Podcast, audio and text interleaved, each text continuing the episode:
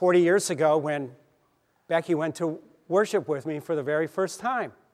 Um, we went out on our first date on January 13th, 1972, which just happened to be this last Friday. She already had a date Saturday night, which I don't understand.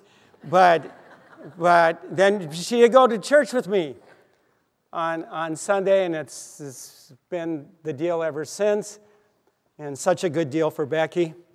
Um, married to such a humble man. Um, there's, thank you. Amen. you understand why I just said that part in a, in a minute, the part about humility. Uh, but you know what we did? So we actually, this is in Fargo, North Dakota. And uh, where, we went on our where we went on our date was uh, a, a, restaurant called Mexican Village. I, I think we had enchiladas. So what Becky did Friday night was, I love this. I came home, she made tacos and lemon pie. Isn't that great? And I love, let me tell you, I love tacos. And uh, so I just thought, you know, it's pretty cool. Pretty, so, you know, I, I bought, next day I bought her a dozen roses. You know, again, I'm just telling you that so you know what a good person I am. Okay. Okay.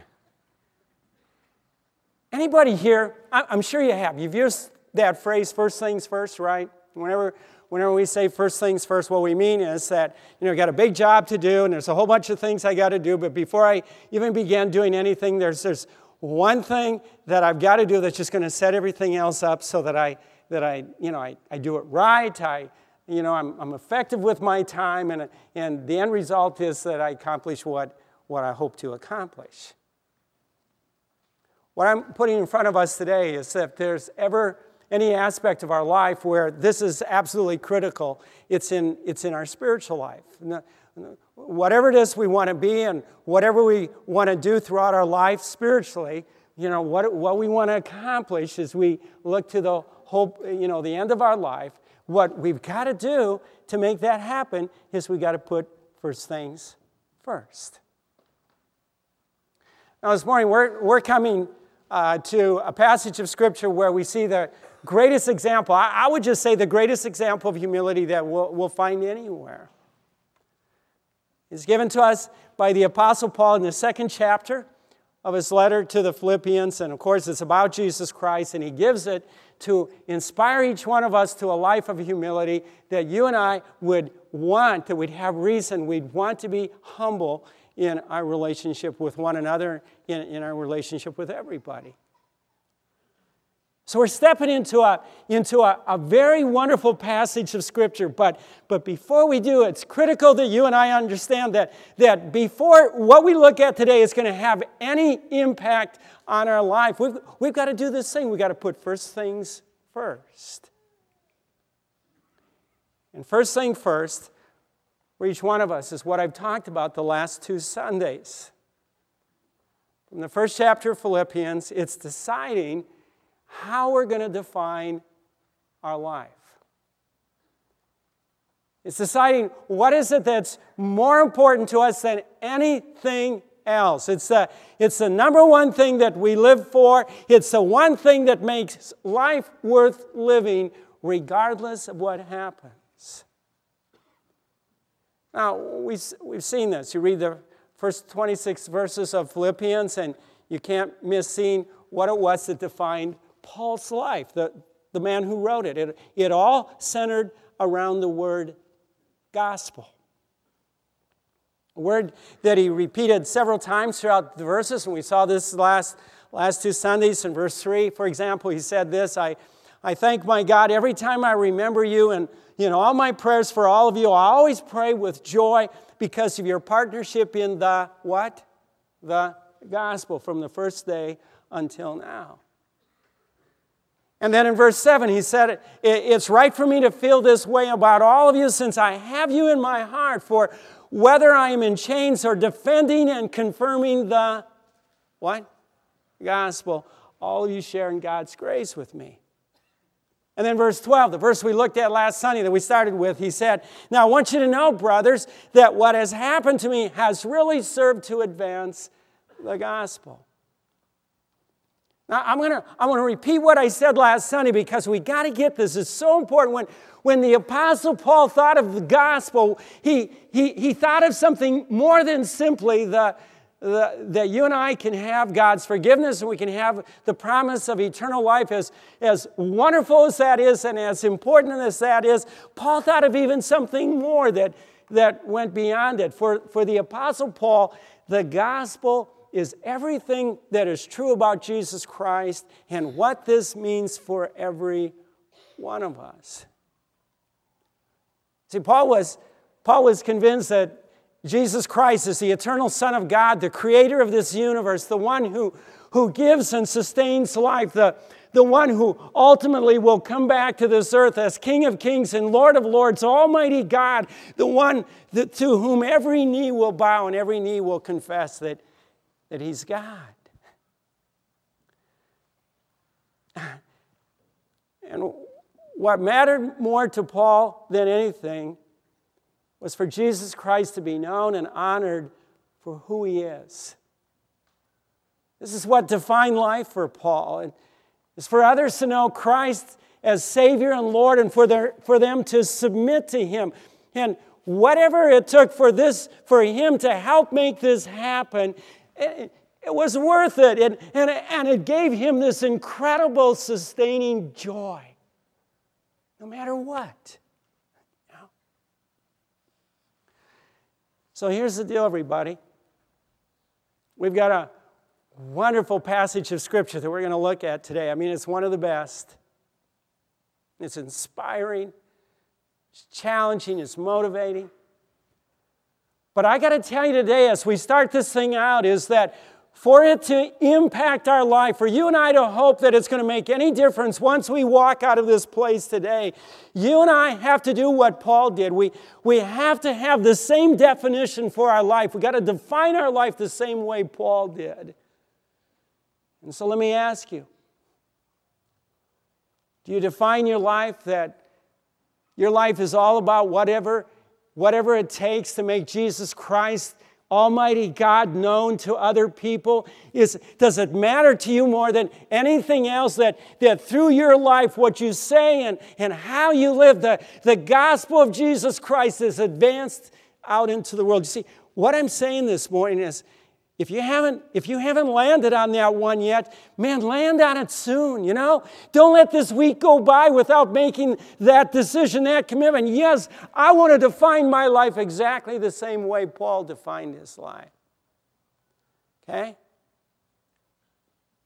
So here's paul's challenge to the philippians and to us today and and he states it in verse 27 it's just very clear. He said whatever happens Conduct yourself in a manner worthy of the, of the what? The gospel of Christ. There it is again. Everything that's true about Jesus Christ and the difference that this should make in our life. Everything, who he is and what he's done.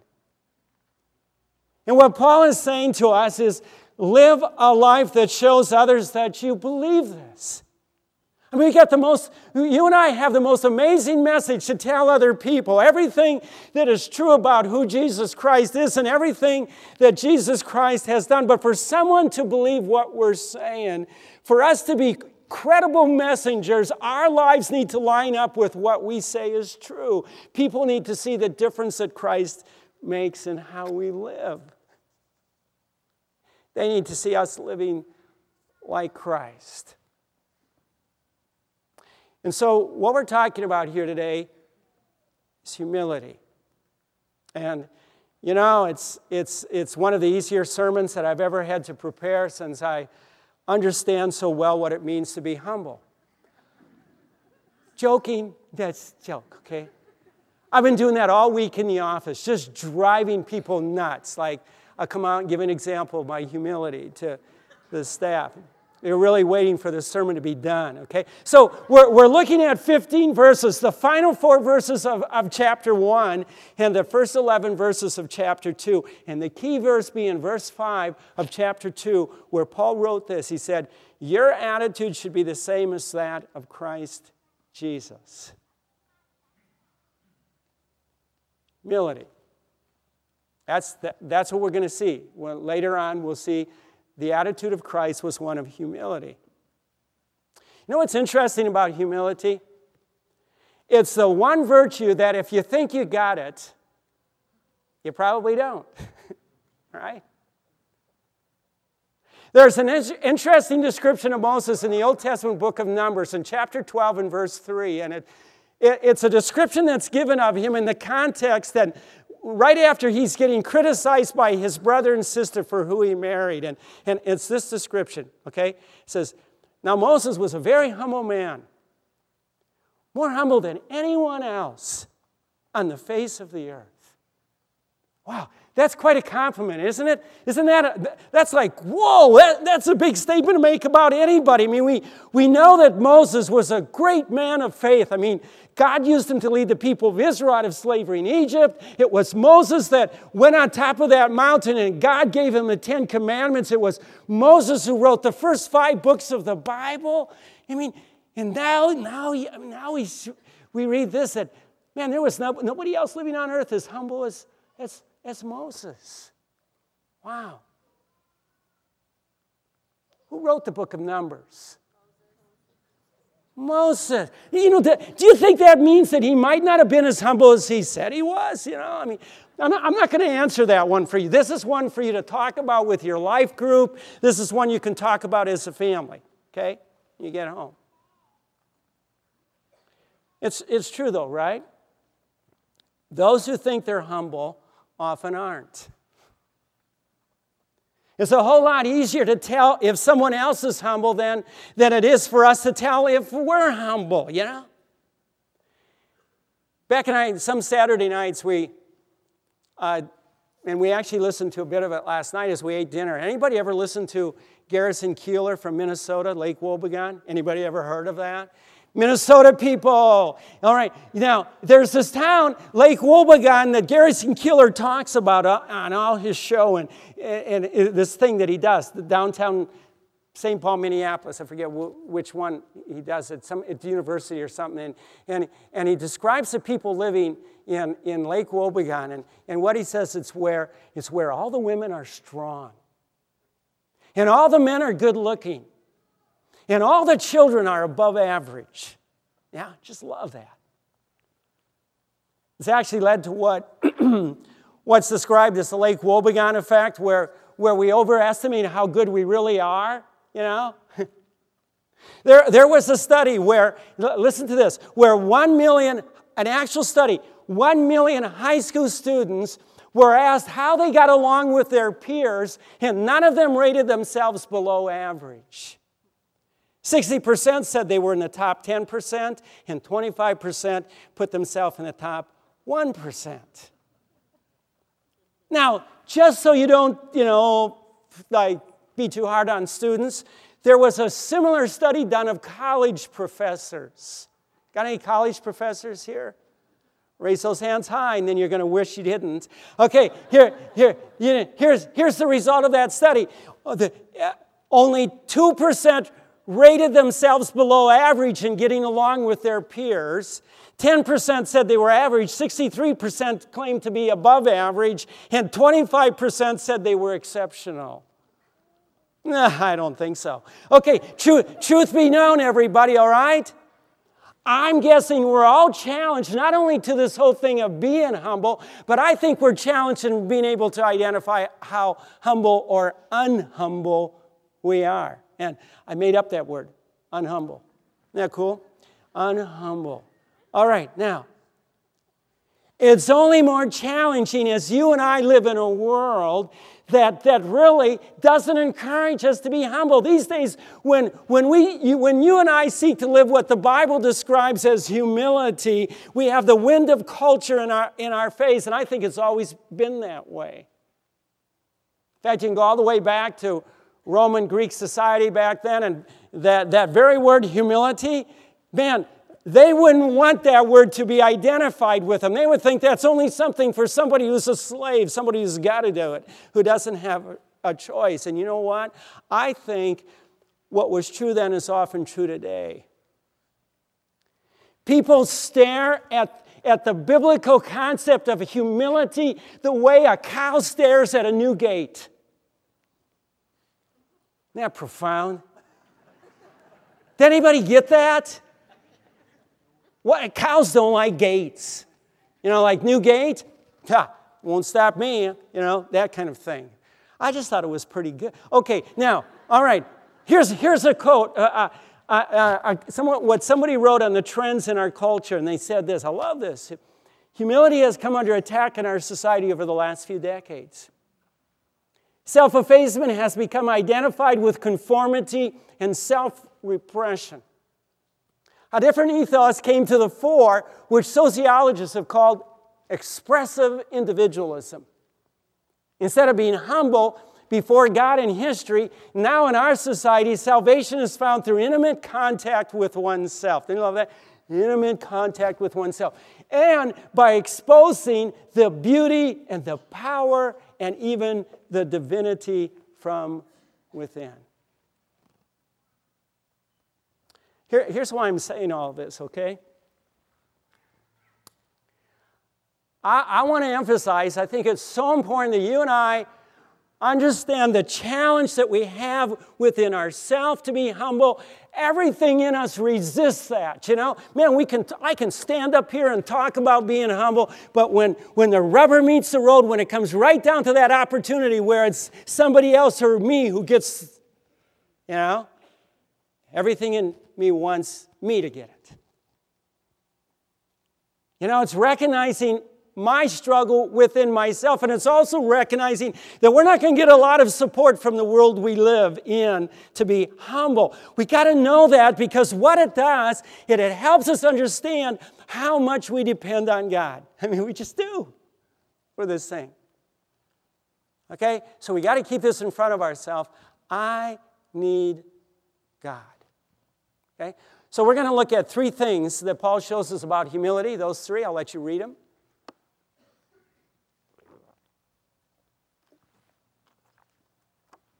Okay, let's begin with humility, or the reason for humility. Go back to chapter 1, verse 27. In this whole verse, he writes, Whatever happens, conduct yourself in a manner worthy of the gospel of Christ. And then he said this Then whether I come and see you or only hear, only hear about you in my absence, I will know that you stand firm in one spirit, contending as one man for the faith of the gospel. What, what Paul is hoping to see in the Philippians is that they're standing strong in their commitment to Jesus Christ, and he knows that what it's going to take is for them to be united and devoted to each other. And okay, so that's what he's saying in that verse. Now, I got to tell everybody, I think Paul was into sports.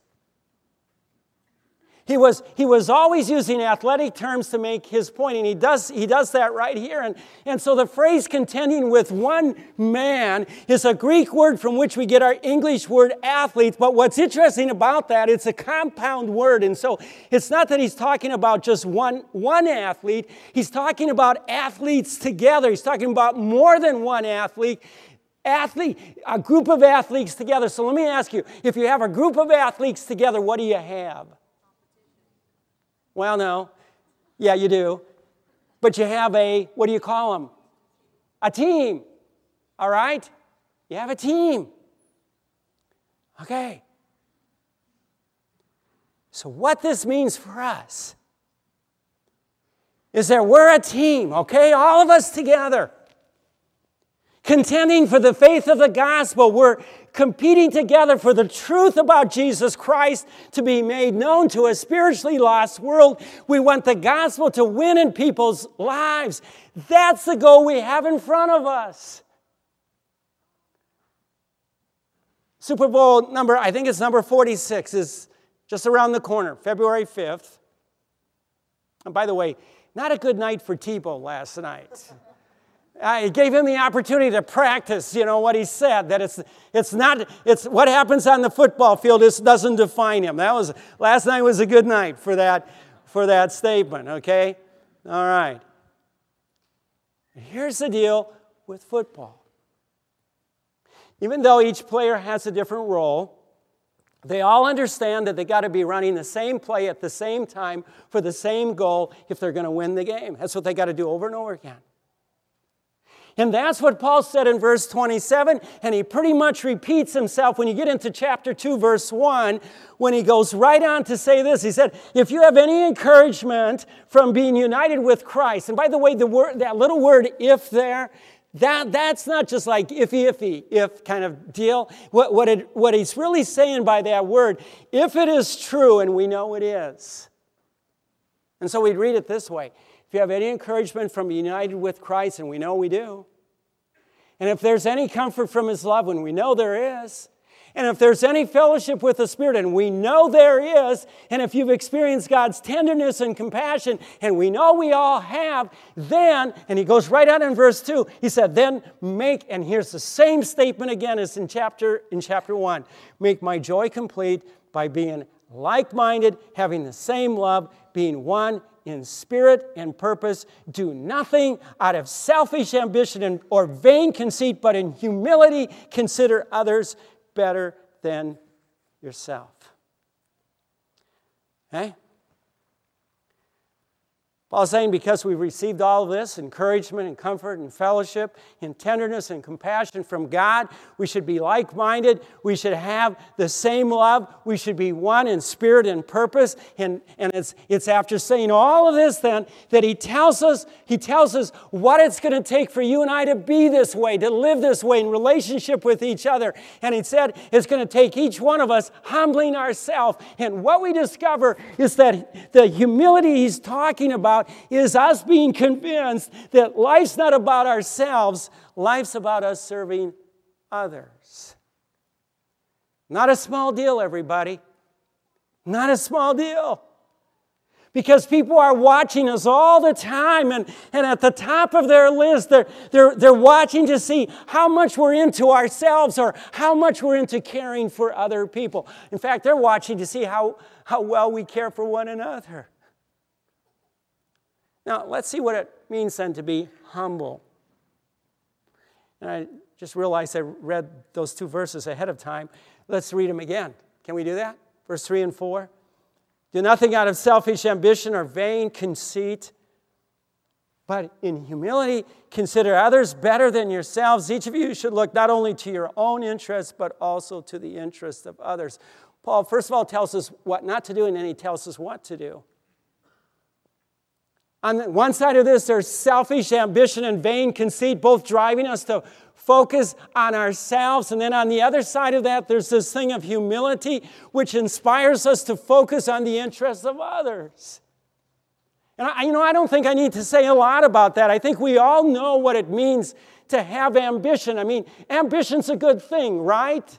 Unless it's just ambition to see what we can get for ourselves and do for ourselves. And then there's conceit. And you know what conceit is? Conceit is ego gone crazy. This is someone who's, who's full of themselves. If it's ever all about self, this is it. And, and you know what? Any one of us could go this way with life. I mean, easily. Right? Know, right? I mean, it's easy, isn't it? And when we do this, we're not competing with a team. We're just competing for ourselves and we're not contending with anyone for the good of others. What we are is we're contentious with everyone for our own good. We're, we're consumed with ourselves. And humility does the opposite. It doesn't mean that we don't have ambition. It doesn't mean we, we think poorly of ourselves. Humility, humility is simply caring more about the needs and the concerns of others than we are for our own. I mean, Boy, easy to say though, right? Hard to do.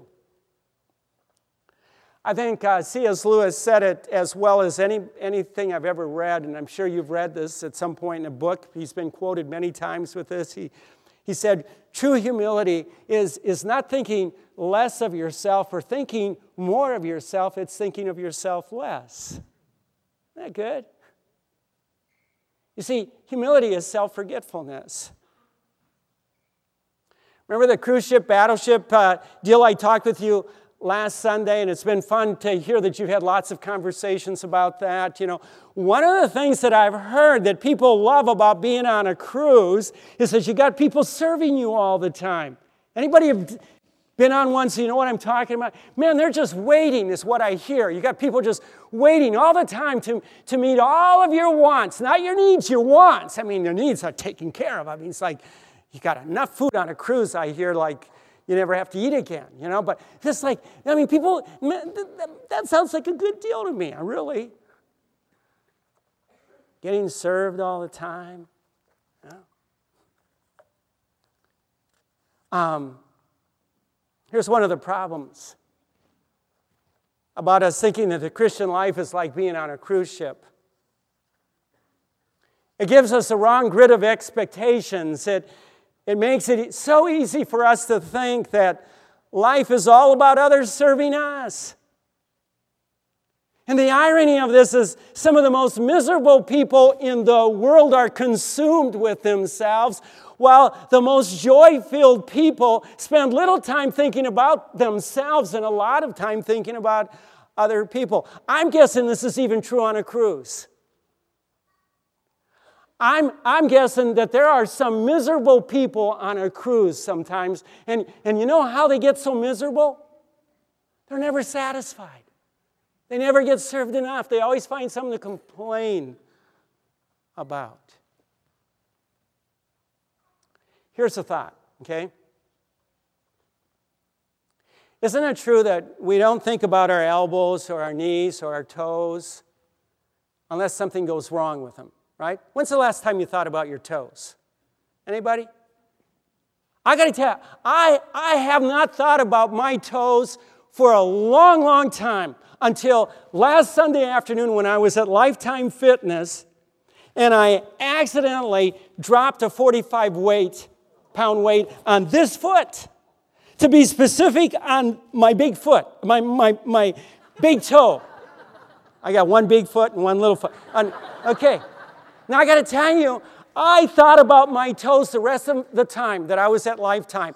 I thought about my toes the rest of the day. In fact, asked Becky, as we were going to sleep, I was thinking about my toes. Oh, they hurt so much. Can't you help me? No, you know, that kind of thing, right? Here's the deal with this. If we think a lot about ourselves, it's very likely that there's something wrong with ourselves. We have an ego problem. Ego problem that needs some fixing, right? You see, it's after saying all of this that Paul then gives the Philippians the greatest motivator to be humble. And if any one of us ever wonder if it's worth it, you know, to live this way, if, if we're at, you know, when we get into that situation and, and we've got to be the one to serve somebody else and everything in us is resisting us, well, we say, man, is it, is it, is it worth the price of doing this? And what, what, what we got to do is we got to do what Paul does for us here. He takes us to the heart of Jesus Christ, which is humility. See, see I think the, great, the greatest thing about Jesus Christ is his humility. And you know what? If we're going to be great, we got to be inspired to greatness, and Jesus inspires us.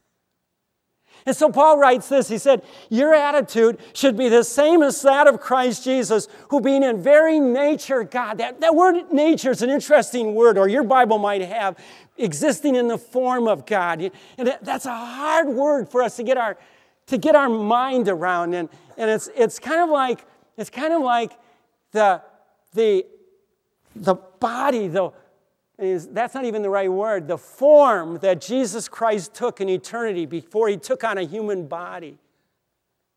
The form in which he existed. What, what, what, what, what we got to understand is that it, it's like Scripture is saying it was appropriate for who he was or who he is.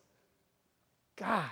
You know, I, I, I think to help us get a little bit of an understanding of this, it's you know, it's like looking out into the universe and realizing how spectacular it is, you know, the, you know, and we can do that these days. And then realize the God, the God, just imagine what Jesus, the God, the one who God, who, who created it. I mean, imagine if, if the universe is so spectacular, how spectacular he must look himself. Our daughter Nikki lives in Seattle, and she um, sent us, said Becky and I, a picture of a sunset uh, that she saw, and people saw as they were driving home. And it's a little, I wonder if we could, you know, yeah, I don't, anyway, the darker it is in here, the better you can see that.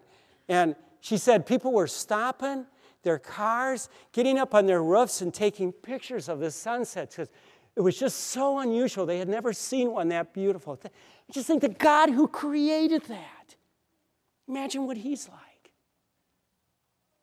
You know, good thing is Nikki didn't stop to take a picture, she just kept driving. But anyway, no.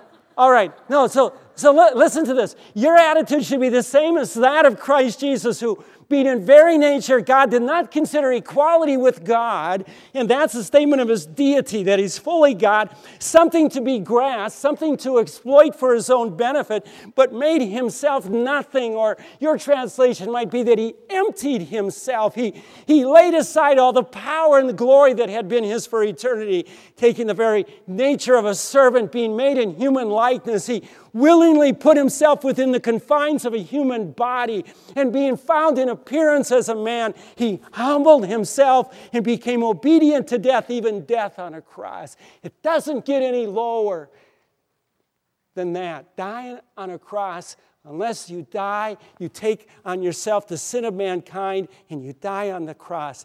It doesn't get any lower than that. So here's where to go whenever we ask ourselves whether or not humility is too high a price to pay. We go to this passage, we go to the cross of Jesus Christ. And then Paul finishes, and I love this. Therefore, God exalted him to the highest place and gave him the name that is above every name, that at the name of Jesus, every knee should bow in heaven and on earth and under the earth, and, and every tongue, every tongue confess that Jesus Christ is Lord to the glory of God the Father. Oh, yeah. So, first things first. First things first. The same two questions that I left you with last Sunday. Do you, do you see yourself on a cruise ship or a battleship? And second question is how do you define your life? What are you living for? What's, what's more important to you than anything else? What's the one thing that makes your life worth living, regardless of what happens? Answer those questions right. And then you're ready for humility. Let's pray. Oh God, we all come before you this morning, and I stand in front of the line. And we say, God, we are so incapable in ourselves of doing this. We just can't do it in our own strength. We don't even want to do it in our own strength. And so, God, we ask that your Spirit will fill us and strengthen us and help us, God, to be humble. Every time we're given that choice to take the right one for your glory. Amen. Okay, Jeff's going to explain how you can get into a life group. Great. Okay? Thanks, Thanks Steve.